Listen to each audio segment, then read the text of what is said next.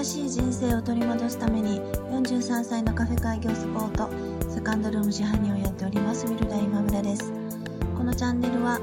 カフェをやりたいという夢を25年間温め続けた私が楽しいこともへこむこともたくさんあるカフェオーナーライフをゆるゆると配信しています。本日もよろしくお願いします。いつもうちに来られている常連のお客様とお話をしていてそのお客様が初めに私のお店を知ったのは何がきっかけですかっていう、まあ、そういう質問を、えー、したんですけれども、えその答えがですね初めはその方ではなくってその方のお友達がうちのお店に、まあ、来られたことがあってで、えー、あそこいいよって言って、まあ、お二人でお茶を飲みに来られてでその後そのうちのお店を紹介してくださった方は全然来られなくなったのに、そのお客様はお一人で来られるようになって、で、もうずっと常連様として、うちのお店を可愛がっていただいてるんですね。で、ちょっと話が変わるんですけど、昨日、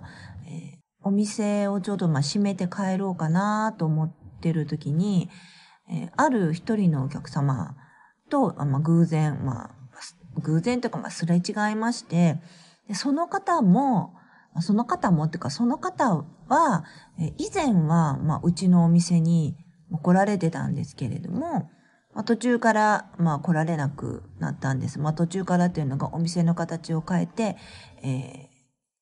ー、ランチの金額を上げたから、まあ、来られなくなったんですね。で、えー、まあそのお客様にはもうはっきりと、あなたのお店は価格が高くなったからちょっと使いづらなくなっていかなくなった。で、えー、3人以上はダメって言われてるからもう余計使いづらくなったっていうふうにはっきり言われたんですね。で、私は、あの、それを聞いても別に何とも思わなくって、まあ、価格を上げたのは理由があって上げてるから、もうあの、お客様が少し少なくなることはもう承知で、あの、あげたんですよっていう風なお話とかも正直にもうさせていただいたんですね。ターゲットを決めて、えー、その人に届くような、まあそういう告知の仕方をした方がいいとか、まあ、あの、まあ、傷つきたくないから、まあそういう風にした方がいいみたいなことを、まあ常々言ってるんですけれども、まあまあ確かに本当にそうなんだけれども、じゃあ、それだけでいいのかって言ったら、やっぱりその自分のお店の、えー、まあ通りがかりだったり、お近くだったり、そういう方にこう何も知らないで飛び込んできていただくっていうことも、やっぱり大事なのかもしれないというふうにまあ思ったりしたんですね。で、その裏には、知らなくってうちのお店に来て、で、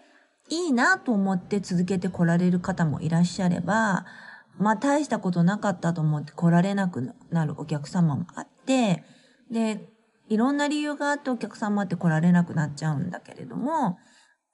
と、やっぱり来られないっていうこと、ことっていうか、これ、来られないという事実自体は、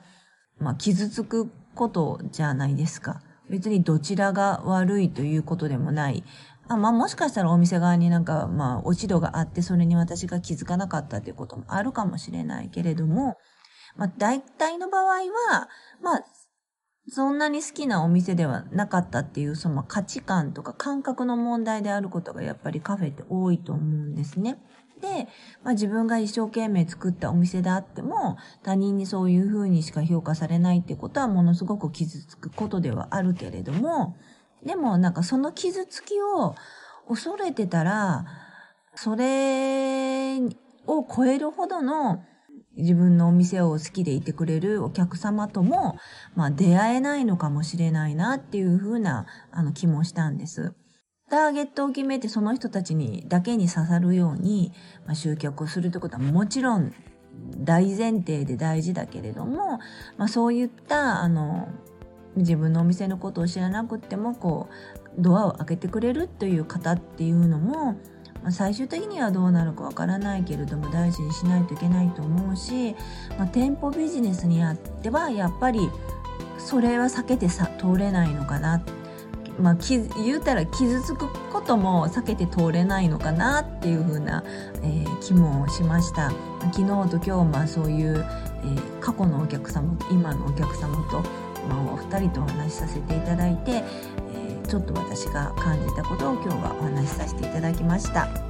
傷つくことはすごく嫌だけれども、まあ、傷つくのも、まあ、恐れないで、えやるということも、えカフェ開業には必要なことかなっていうふうに思っています。そして、えー、その、え、傷つくことの、